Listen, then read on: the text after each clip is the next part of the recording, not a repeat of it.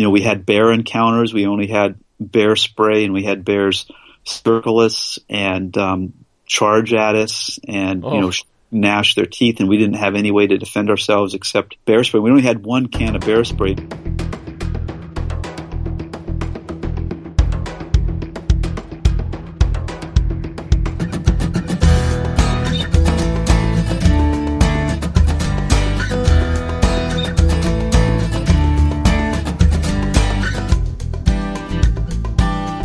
This is the Adventure Sports Podcast, brought to you by 180 TAC. Get out there and have some fun. Episode 118 Roman Dial, Alaska Mega Adventurer and Pack Rafter.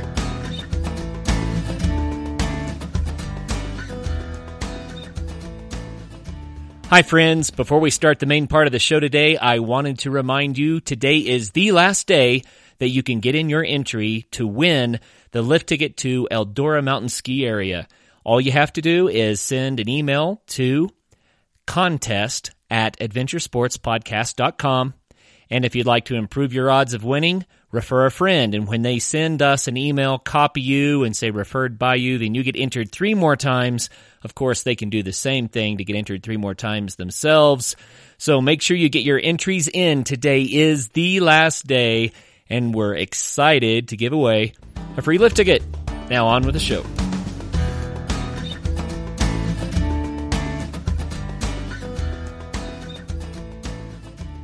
Hello and welcome to the Adventure Sports Podcast. This is your host, Kurt Linville.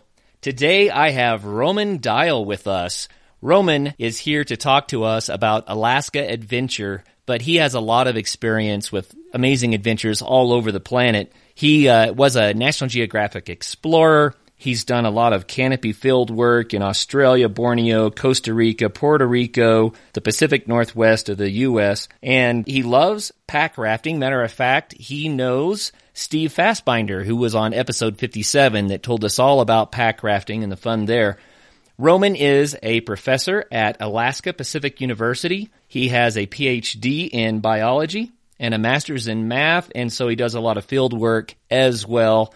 Roman, we're excited to have you on the show. Welcome to the program. Oh, thanks, Curtis. It's glad to be here. So, Roman, I, I hit a few bullet points, but will you fill the listeners in on your passion for Alaska adventure? Sure. You know, I've um, I've lived in Alaska since I was 16, and so I guess that's kind of going on 40 years now. And I I really think it's the the best place in the world for wilderness adventure. And I've, I've traveled around the world looking for places that would be better. But Alaska is the best because it's politically stable.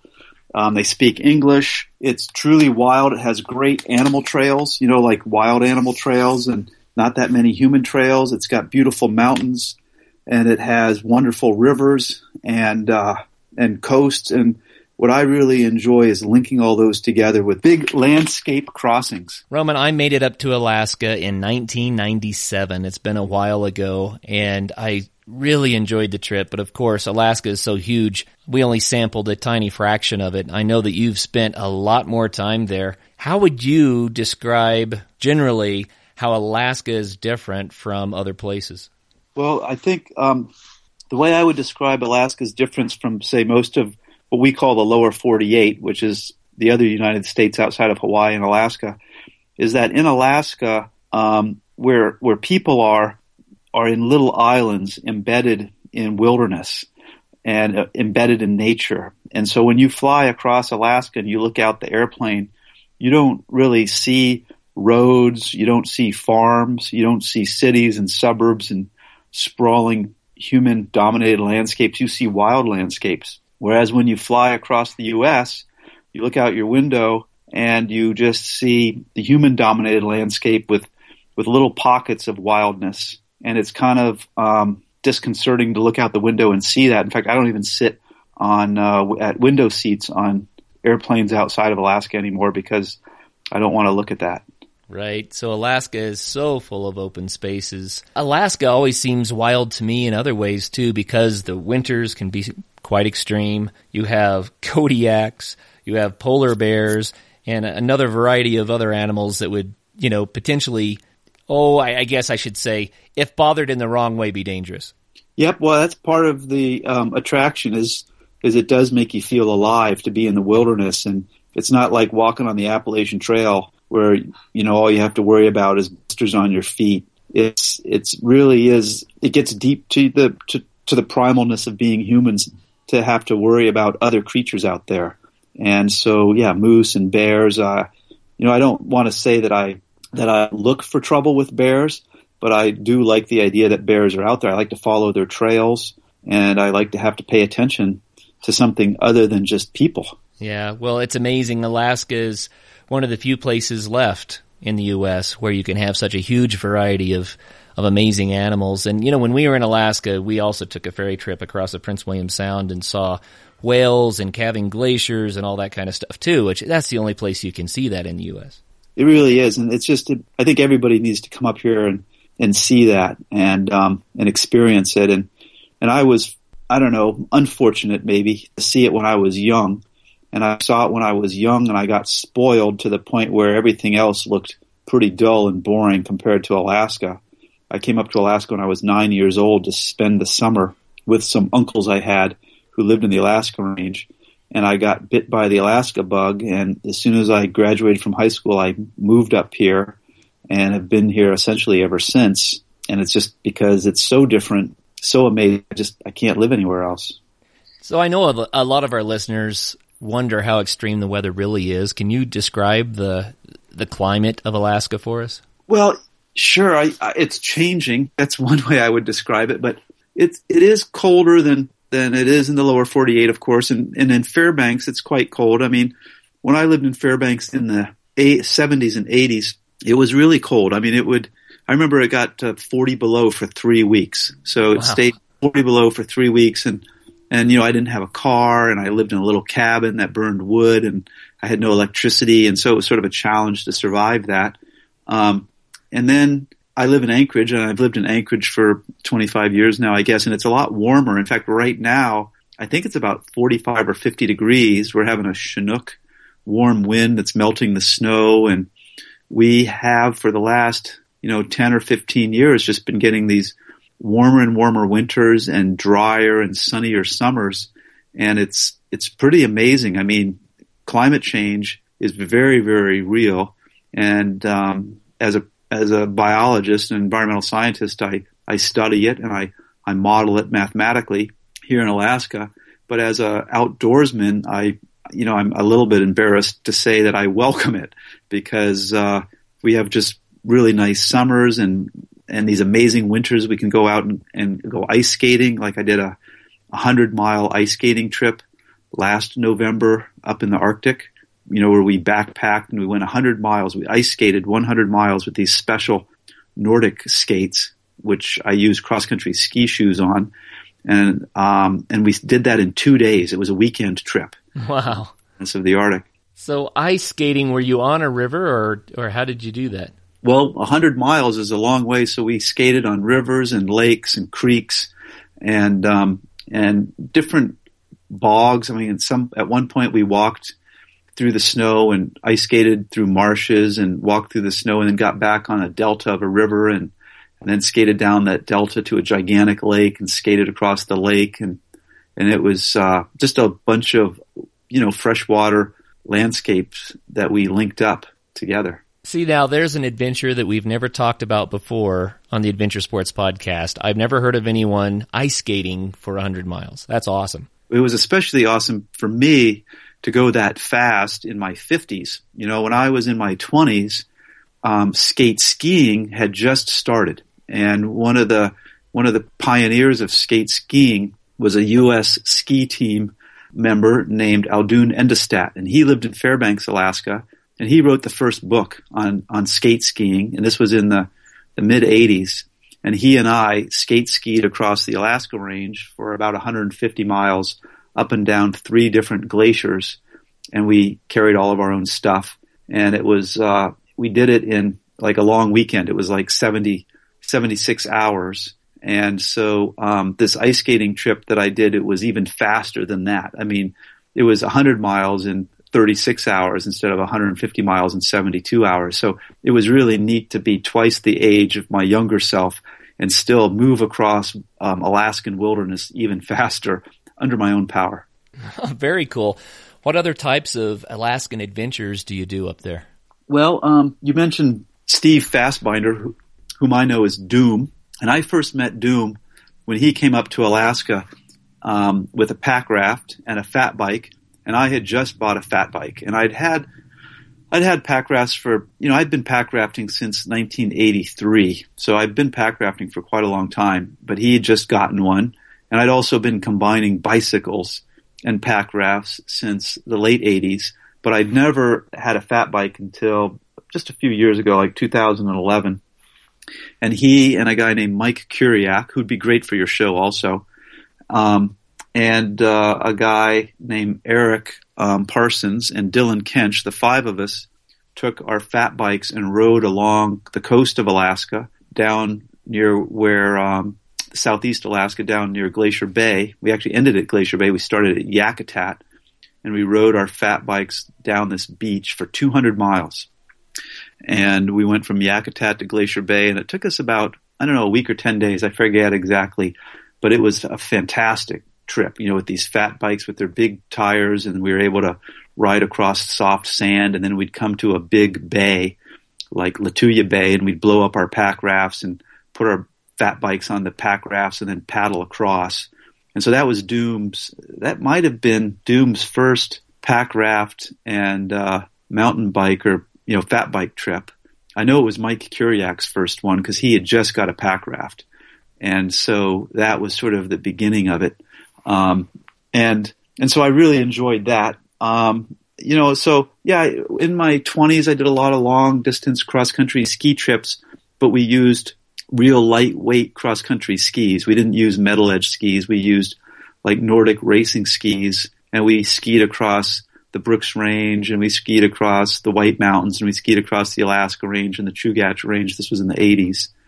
And then I got into uh, riding mountain bikes um, with pack rafts, and we rode mountain bikes across the Brooks Range in 1990 and across the Alaska Range in 1989, and and, and I ended up doing a big trip for National Geographic that came out in the National Geographic magazine, I think in like June, I think May 1997 that came out. We did an 800 mile mountain bike and pack raft traverse of the Alaska Range from Canada to Lake Clark um, and then I was also into adventure racing, although we called it wilderness racing here in Alaska. And I started doing that in the early 80s. And, um, and in those races, we would start in a little town and then we'd finish in another little town, maybe 150 to 250 miles away. And the rules were really simple. The rules were start in one little town with everything you needed, included, including your food to get to the other little town and you couldn't use any roads or motorized vehicles or get any help along the way. So, you know, you'd race across the wilderness and you'd have to have a pack raft and sometimes you took pack rafts and skis. And I had a partner once and he and I talked about, um, he was into kiting and he and I talked about, he was a climbing partner, an ice climbing partner and a ski partner. And we talked about going up over the Wrangell and flying a parapent off the Wrangells down into this little town of McCarthy for the Nabesna McCarthy race. But he um, he had some problems, and I didn't think he was going to do it. And so I, you know, I I kind of we fell out of touch. And then he called me the week before the race, and I wasn't in town, and I was planning just to run the race on my own. And so he ended up um, hiking up this glacier to 11,000 feet during the race, and then jumping off this 6,000 foot ice fall with his parapent, which is like a you know a, a like a parachute, the six thousand foot ice fall, and he he flew down, and the weather was bad, and he had to land and spend the night about a third of the way down, and then the next day he flew almost all the way down, but the weather got bad, he had to spend a second night, and then he flew down all the way to the bottom, and um, and it's funny like we were having a banquet. We'd all finished and we were having a banquet when he finally came in. But when you go to McCarthy today, nobody remembers who won that race. They all think that Chuck won the race. it was it's a very original way to do an adventure race, huh? Yeah, it really was. And I guess, you know, if you're asking, you know, what kinds of adventures do I do in Alaska? And I guess that my favorite kinds are the ones that, that seem original. And Alaska's it's a big place and it's empty and, and there's still a lot of room to envision and dream up new ways to cross these wild landscapes. Oh yeah, Alaska is vast, and I think most people. Well, I'll just say myself. I didn't realize how vast Alaska was until I spent ten days there and realized that I, I kind of looked at the toenail of the giant. You know. Well, you know, Curtis, I've been here for I think forty years now, or something like that, and I still haven't. I'm still not done. You know, I I traversed the Brooks Range from from Canada all the way to Kotzebue, which is you know on the on the far west coast. That was a thousand miles, and I, I I mountain biked across the Alaska Range, and I and I've connected the two practically. I think I added up all my miles, and it's like fourteen thousand five hundred miles that I've you know walked, skied, bicycled, or ice skated, or pack rafted just in the wilderness of Alaska, not including the roads. And I and I don't. I'm not done. I mean, there's still places that I haven't been that I want to go to. And I'm not the only one. There's a whole bunch of us who are like that. One of the, my real inspirations is this guy named Dick Griffith, and he's actually the one who showed me pack rafting when I was a 21 year old kid in the first the first wilderness race in Alaska, the Hope to Homer race. He showed up. He was 55. I'm 55 now. I can't believe that he showed up at 55 and showed all of us young guys, "Hey, you should have a pack raft to float these rivers because we were swimming the rivers to cross them." and he was crossing them with a pack raft and then floating them when they were going his direction. Nice. And um, and so that was you know a long time ago, thirty years ago. Um, and so and after he showed us that, he continued to crisscross Alaska on skis. And then there's another couple, and they're doing these long wilderness trips here with their kids who are like under six years old. I think they're like four and two or something, and they're doing month long 400 mile trips and things like that, or summer long trips with their kids. And so it kind of it's an addiction uh, where you do these long trips and and you finish one and you think it's going to be satisfying, but all it really does is encourage you to do another longer trip. So it's addictive. You know, we always ask people, why would you encourage people to try the sport? And I think you just answered that question. It's it's just such an amazing life experience that it's hard to not do it once you've tasted it, huh? Yeah, and also um, I don't like to do solo trips. Really, I don't. I don't do that many. I I, I can't. You know, I, I, mean, I do do them, but I don't.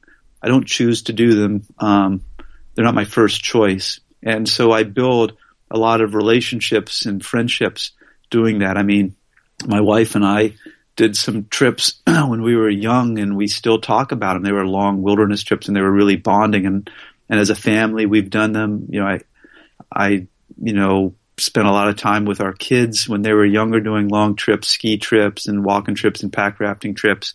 And, and most of the friends that I have today, my close friends are, are people that I did trips with. So it's, um, yeah, it's an addiction, but it's also sort of a social activity. I love it. I think that that's the, that's the antidote to the U.S. crazy American dream that we all seem to get wrapped up in is taking time out to do something for the longer term in nature and doing it with friends and getting that sense of community and it, wow, that sounds really refreshing. Yeah, it is.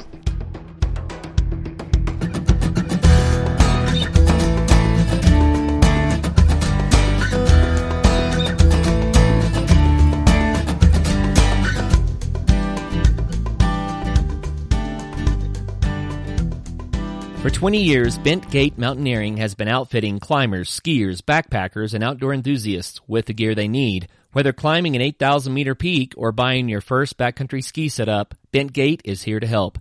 Bentgate is continuing to offer free BC 101 sessions this winter, teaching backcountry ski boot and binding setup, AVI safety and beacon practice, clothing systems, and tips and tricks to make your days more enjoyable. If you don't own the gear, Bentgate offers a full range of rental and demo equipment. Bentgate also has free demo ski days at local resorts to give you a chance for hands-on experience. Be sure to check bentgate.com for our full product selection as well as updates on all these events. Elevate Conditioning's mission is to construct customized exercise programs based on solid mechanics and general progression. These allow clients to improve athletic performance while addressing limiting factors. You may not be an elite athlete. You have personal and professional responsibilities that make demands on your time. That doesn't mean that you don't have athletic goals and a desire to improve. Elevate Conditioning is here to teach you how to train your body to be the most powerful, effective, and efficient vehicle possible.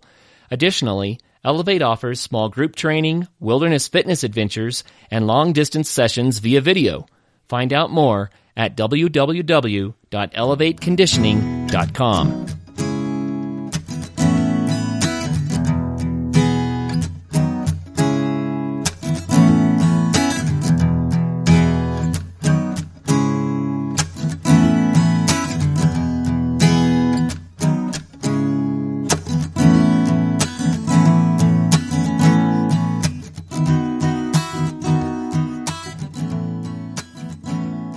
you've done so many different trips, but I would love to hear a story about one and, uh, you know, a play by play take us there, just an experience that you thought was just completely out of this world.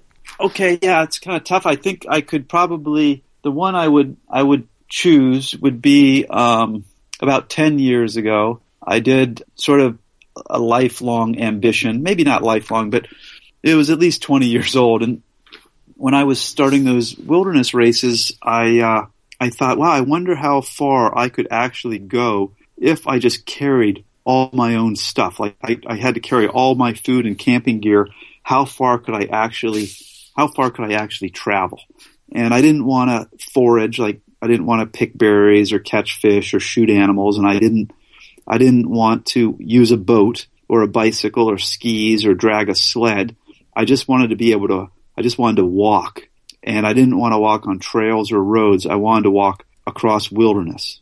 And, uh, and I, I figured that if I was going to see how far I could walk through wilderness, then I should pick the wildest place in the United States, the wildest place, Alaska, to do that walk. And so using GIS, you know, the computerized mapping uh, approach, I and uh, a former graduate student and I we found the most remote place in Alaska, and it's in the northwestern part of Alaska. And, and by remote, I mean the place farthest from a road and far, farthest from a village. And so um, I found that spot, and it was 119 miles in every direction.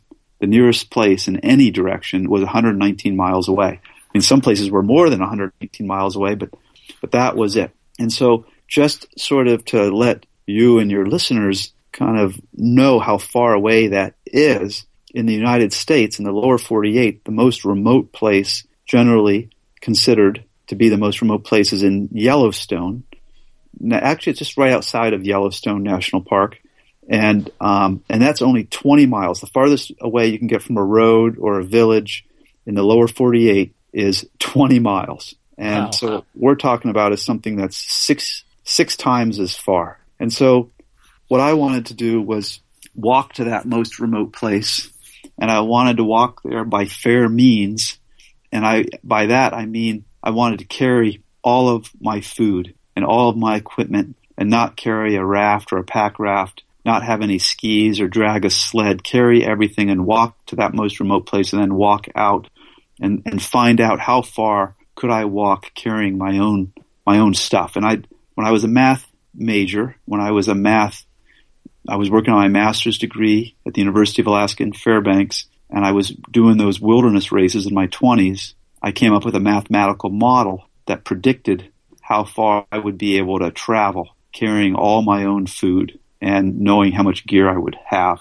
But it took 20 years before I found anybody else who was interested in that. Back then, nobody was interested in it. In fact, the adventure racing craze, which is passe now, hadn't started. Pack rafting was considered sort of not even something less than a fringe sport.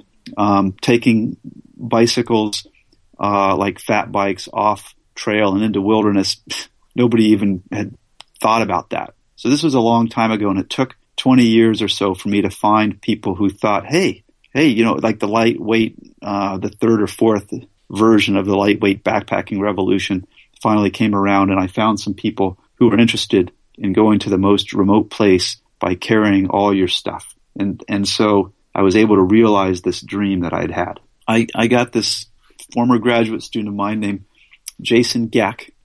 And then I met a guy on the internet and um, his name is Ryan Jordan and he had this backpackinglight.com site, which was pretty interesting. And there was a whole community of people who were into lightweight hiking, kind of um, this a craze that had been established by Ray Jardine, I think, in the '90s, and we'd already been doing lightweight, um, you know, hiking and wilderness travel in Alaska since the '80s.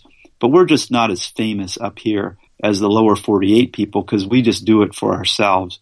We don't do it to try to get famous or make money. And um, we do it because we love it and we have to travel light. I mean, and so I'd written this mathematical model um, that kind of said, you know, how far you could go per day as a function of how much gear you tra- carried. And um, and I applied the model, and it looked like for me, you know, I don't know about you, Curtis, or anybody else, but for me, knowing myself, I should be able to go about 650 miles in one go, carrying all my food.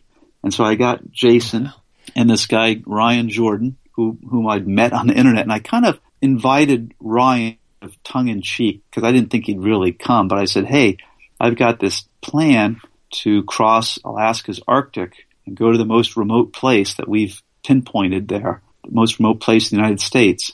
Would you like to go?" And and he said, "Yeah." And then I was like, I didn't know the guy, you know, I'd never met him.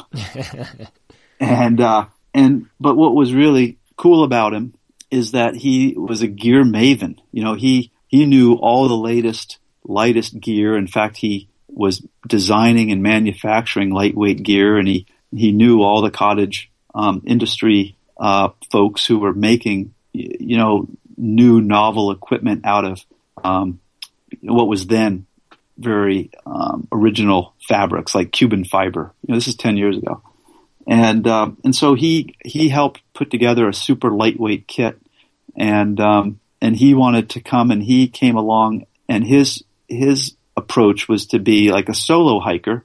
And see, I don't really do much solo hiking. Like most of the trips that I do, I like to do with other people so we can travel even lighter by sharing a shelter. By um, like when I travel with my wife, we can share one container. We might just eat out of a, a cook pot. Sometimes Peggy and I, we only take one spoon and we eat out of the cook pot and share the spoon. And when we were younger, we might just take one toothbrush and we, we did trips where we only took one sleeping bag we would drape over ourselves and one pack raft. And so by sharing, you could, we could go really light. There's really like, here's how you can go light. You can, um, you can do without.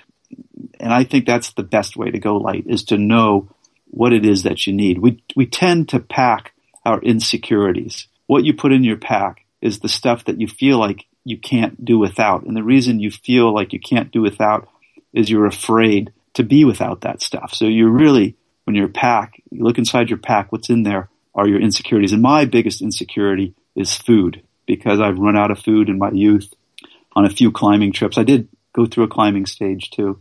And, um, and I just hate to run out of food. So I tend to go a little heavy on food, but I know that I can get away with, um, not bringing a lot of stuff. So number one, if you want to go light, you just leave stuff out. And then number two, what you want to do to go light is uh, have the stuff that you do bring do double duty. So for example, if you bring a foam pad to sleep on, you should be able to pull that right off the top of your pack and sit on it like a chair during the day and then maybe stick it inside your pack to be a frame. Or if you're pack rafting, use it as a seat for your pack raft. If you are pack rafting and you've got a paddle, we'll use the paddle as the center pole of your Megamid style shelter. And this, you know, Megamid style shelter is a floorless tent. So, I mean, I could go on for a little while about gear and its multiple uses, but that's another way to save weight. And then the third way to save weight really is to share what you have with the people who come with you. So you can, you can just use that synergy to go lighter. So Jason and I, we shared a tent. We even brought just a quilt that we slept under. We shared one quilt, so we could not bring two sleeping bags, but just one quilt. And we had one big cook pot that we cooked out of. And um, between the two of us, we each carried what the ultralight community likes to call the base weight. We each carried about, you know, 10 to 12 pounds of gear. And then I don't remember what Jason started with, but I started with 42 pounds of food. And so basically, um, my gear weight was under 60 pounds for a, uh, a three, what we planned as a three week trip to, to walk 625 miles is about how far it looked. Wow, that's amazing. Three weeks, 625 miles. So 30 miles a day? Well, in the beginning with those heavy packs, we only made 10 to 15 miles a day. And remember, we're walking up here in Alaska. Uh, there are no trails that are human. The only trails that we walked on were animal trails like bear trails and caribou trails and moose trails and gravel bars. And we had to look where to go. We couldn't just blindly follow along. We had to read the landscape and choose our own route. And so in the beginning with the heavy packs and the river crossings, we did a lot of river crossings. We went pretty slow. But by the end, well, a week into the trip, Ryan um, twisted his ankle. Oh, and no. he, and we had to we had we had a satellite phone. He had a satellite phone, and he was he was um, calling in dispatches with his satellite phone for a blog, and um, and he twisted his ankle, so we had to use a satellite phone and call a bush plane in to fly him out. And he was camping on his own. He wasn't sharing anything with with um, Jason or me. Jason and I were just traveling as a team, but but but Ryan was along with us doing his own thing. I mean, we we camped together. We, we didn't share food or shelter. So he flew out after about a week, and then Jason and I continued, and um, and I took the satellite. We took the satellite phone from J, from Ryan to use as uh, emergency, but we also I I started calling in blog reports. It was the first blogging I'd ever done, and then um, Jason had a girlfriend, and I'd call my wife every day or two and talk to her on the sat phone. But Jason, he missed his girlfriend just too much, and he wouldn't call her. He was afraid that it would, you know, make him miss her even more. Getting all freaked out because she didn't. She thought, "What? Jason doesn't like me anymore. He's not talking to me." And I said, "Jason, you got to call Joey and talk to her. She misses you, and she doesn't know why you're not talking to her." This is what my wife Peggy told me. And so when we got to the only village that we walked past, and that was Anaktuvuk Pass. And we'd put that on our route because we didn't know if we'd actually make it the whole, you know, 625 miles. And Anaktuvuk Pass was at about like 575 miles or something like that. And, uh, and when we got there, Jason's like, you know what? I'm flying out. I got to go see Joey and I got some things to take care of. So he flew out from Anaktuvuk Pass, this, this mountain Eskimo village. And then I walked from there to the Alaska pipeline, the Dalton Highway. And um, so just to sort of let you know, you were asking how far we went each day. The last 72 miles, you know, I walked in a day and a half. Wow. That's a lot of distance. Yeah. I think it's it's amazing to even know that humans can pull something like that off. But I, we've talked to a lot of through hikers, and uh, the body builds up the strength to do it over time. Yep, And- it does. Yeah, and and you get like by that time. Remember, at the beginning, my pack was close to sixty pounds, but when I finished, you know, all I had left was that you know twelve or fourteen pounds of actually it was like twelve pounds of gear on my back because I ate pretty much all my food. I did have a pound and a half of food left, but um, but yeah, that was uh, you know that was a pretty extreme trip and we swam rivers, like really big rivers we, that you had to swim, you know, and you couldn't wade them. You had to swim them with your backpack on. And, uh, you know, we had bear encounters. We only had bear spray and we had bears circle us and, um, charge at us and, Oh. you know, oh. gnash their teeth. And we didn't have any way to defend ourselves except bear spray. We only had one can of bear spray and we had multiple bear encounters where in any, like early on, we could have used up our, we had one bear can bear spray. We could have used that, and then we wouldn't have in it have it. And we So when do you spray? Wait, wait, wait. exactly that's exactly what we did. And and I mean, we got to the point where Jason and I we would see bears far off, and then we would hide, and we'd get down on our hands and knees or crawl behind terrain obstacles to hide ourselves from the bears because whenever a bear would see us, it would just come running over across the tundra, charging right for us. And it was just really disconcerting and nerve wracking, and it would force us to walk out of our way. So it was a real challenging trip. I mean, um, start with a heavy pack, end with nothing. Um, find your way across trackless wilderness um, in, a, in the most remote place in all of the United States, swimming big Arctic glacial rivers, trying to hurry and get out before the notorious mosquitoes emerged. You know, Alaska gets really bad mosquitoes. Like one time in the Arctic, I uh, had a bad mosquito problem, and I, I I had long pants on. They were so bad, I was completely covered in clothing, and I I swatted on my lower leg down by my shin, just one hand, Curtis, one hand, one swipe, no smearing, and I counted 94 mosquitoes on oh. my hand.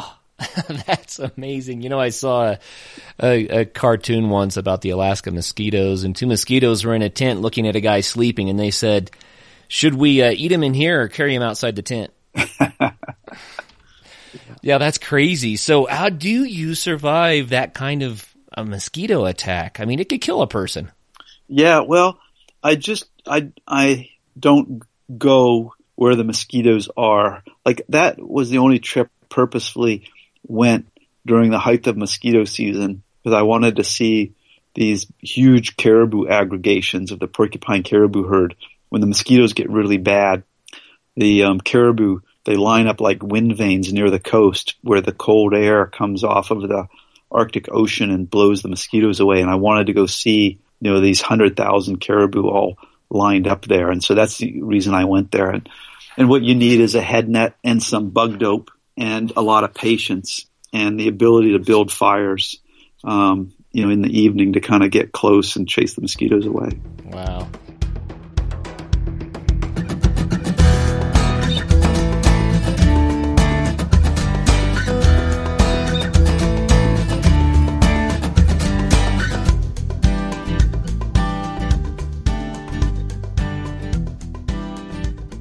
While doing your holiday shopping this season, be sure to stop by 180tack.com and pick up a camp stove for the adventurer on your list. The 180 stove and 180 flame are made right here in the United States and are sure to make your loved one a happy camper. Visit 180tack.com today.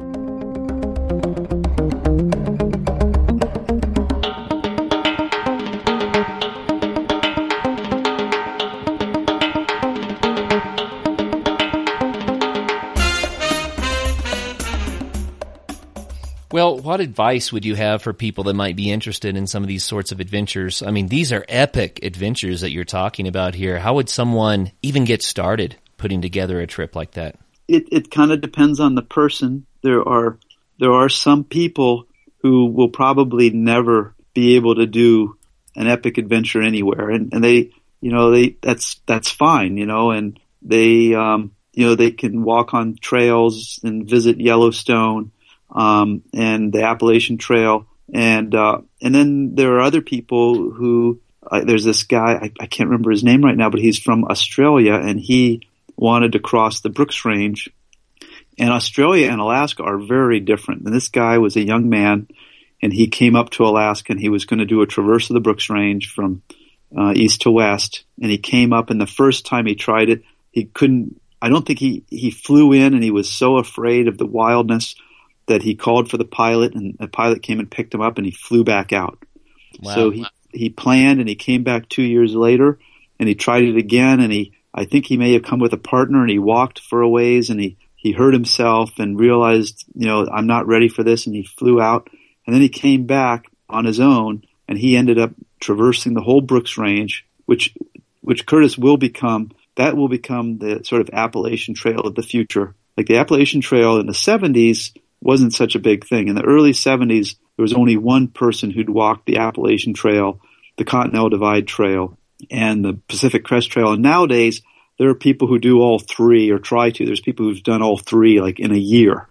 So, but in the early days, there weren't very many people, and that's where Alaska is right now. It's the future of through hiking or through wilderness travel is Alaska. And this guy from Australia is an early pioneer of it. And he came up on his third try and he started near Canada and he went all the way across the Brooks Range in 30 days, which is amazing. In one month, he went a thousand miles. Wow. So, um, what you asked, what can people do? Well, okay, just like you, people can come up for a 10 day trip and get a taste of Alaska and take the ferry across Prince William Sound and go to Denali National Park and get a backpacking permit and a bear barrel and go in the backcountry and learn how to cross rivers and deal with bears and go to McCarthy and, and hang out there and meet people of like mind and maybe do a, a longer trip with a pack raft out of McCarthy, like get together with Kennicott Wilderness Guides and learn how to pack raft. And then on your next trip, you could come up and maybe do a trip that includes a pack raft and, and do one of the classic 100 mile wilderness race routes, you know, like Hope to Homer or Nabesna to McCarthy or, um, you know, Eureka to Talkeetna and just check out the Alaskan wilderness for a week or two and see if you like that. And, and if you can do a week or two trip, then, then come up for a month and, and do, um, link together a bunch of those trips. So it's basically like anything else. You have to find out whether you like doing it and then build up a level of experience doing it. It's, it's quite difficult. There's very few people who can come up and do, you know, a big epic adventure on their first trip to Alaska. So it really is a matter then of starting with smaller steps and building up the knowledge and the skill and the strength and, and uh, then getting more epic as the years go by. For most of us, yep, there are people who don't need to, I mean, there are those special gifted people who are able to, to bite off a big chunk and choke it down, but um, those people are few and far between. Well, speaking of ways to get started, um, you mentioned before the show that you actually have a book on pack rafting. Tell us about that. Sure. In Alaska, the real key to doing long wilderness trips, and by long I mean anything over three or four days and maybe 50 miles, the real key is to get a pack raft. And a pack raft is a, a small, lightweight, inflatable boat and they usually weigh under about 10 pounds. And the best ones I feel are made by Alpacka, but there's other brands. And I'm not, you know, I'm not affiliated with Alpacka. You know, they don't pay me. They don't really give me much gear. They don't, they used to give me gear in the early days when I helped them design boats, but not anymore. But they still make the best stuff. And by having a pack raft, a river is no longer an obstacle. It's actually a neat way to travel. But I get tired of being on a river the views are kind of boring. You're just kind of at the low point looking up. I like to climb mountains and I like to hike over mountain ranges and then float down the other side. So with a pack raft in Alaska, you can walk across a mountain range, over the mountain range, get in a river, float down the river for a day or two, get out of your boat, hike up over a mountain range, hike down the other side, get in a river, float it, and do that day after day. So um, for me, my favorite kinds of wilderness trips are about half walking and half pack rafting, but I don't do it like, you know, a 50 mile walk followed by a 50 mile pack raft. I like to do like a 10 mile walk, a 10 mile pack raft, a 10 mile walk, a 10 mile pack raft, and a 10 mile walk. I like to mix it up. So the name of your book is Pack Rafting exclamation mark with a subtitle, an introduction, and how to guide. How can people find your book? you know, it's on Amazon.com. Um, they can also, if they'd like, they can email me at Raft Packer. So a raft packer is like somebody who's packing a raft, a raft packer at gmail.com and, uh, PayPal me and I, I'll send them a book any place in the world for $25. Very cool. So that was raftpacker at gmail.com? Yep. Was there an A in front of that or just raft? Just raft raftpacker at gmail.com, and we'll put that in the show notes so that uh, everyone can find it there. How else can people follow you in your adventures? Well, I was, you know, for a while I was making YouTube videos. You can watch a bunch of pack rafting. They're crude, but they're kind of fun and informative sometimes. Um, YouTube videos under Roman Dial um, for pack rafting because I was I, I liked making them. I don't do it anymore um, make those videos. I also I also blog occasionally at it's called the Roaming Dials R O A M I N G the Roaming Dials and and I, I, I think blogging you know I I like to write but I also feel that a lot of us use the internet to get information, and if you can post information on the internet, it's sort of a way of giving back. So I try to post information about places to go in Alaska and ways to get there, and so I try to put useful information there as well. So if someone just Googles the roaming dials, they'll find your blog. They should, yep. Very cool. Well, Roman, you also are a professor at Alaska Pacific University, and you were telling me before the show that it's uniquely situated for you know being in the wilderness. Give us a, a sound bite about that. Yeah, Alaska Pacific University is like the perfect school for an outdoor kid who wants to come to Alaska and get a college education and a good education that they can use in their life later, like quantitative skills, GIS skills, writing skills.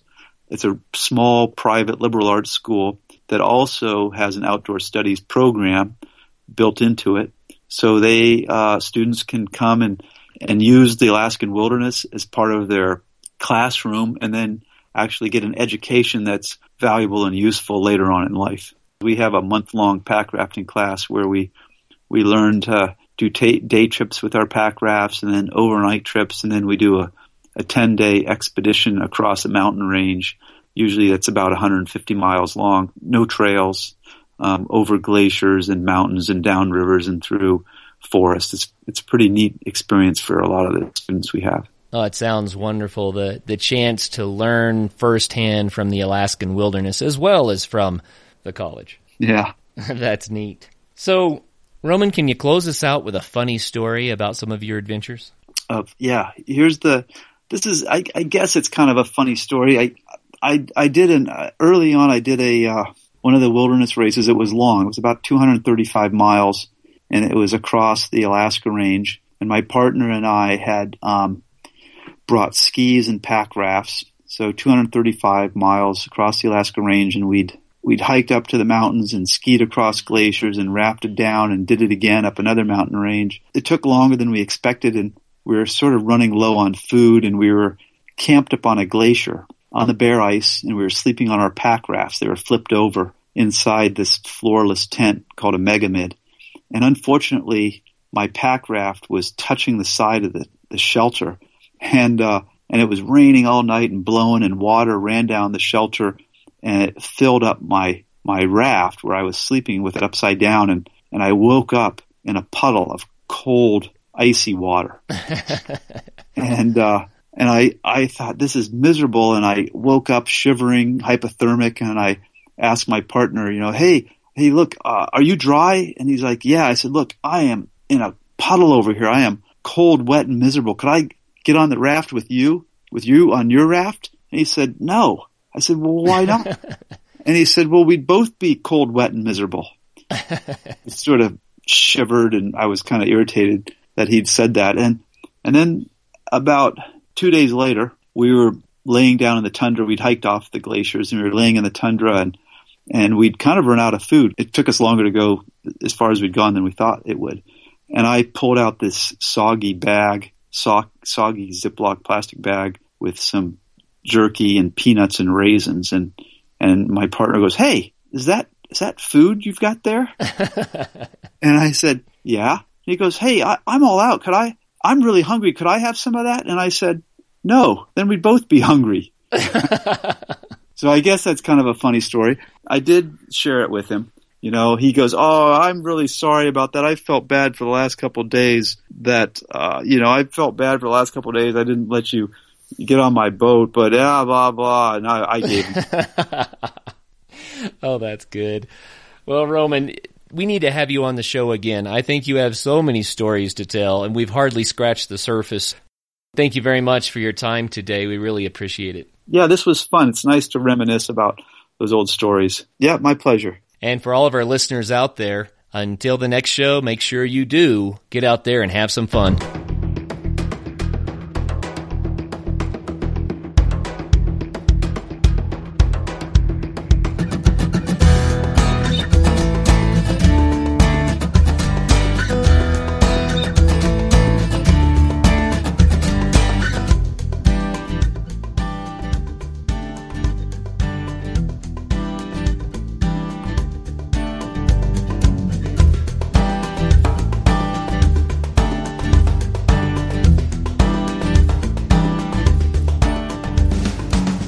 Forget to enter the contest for the free lift ticket to Eldora Ski Area. Just email us at contest at adventuresportspodcast.com.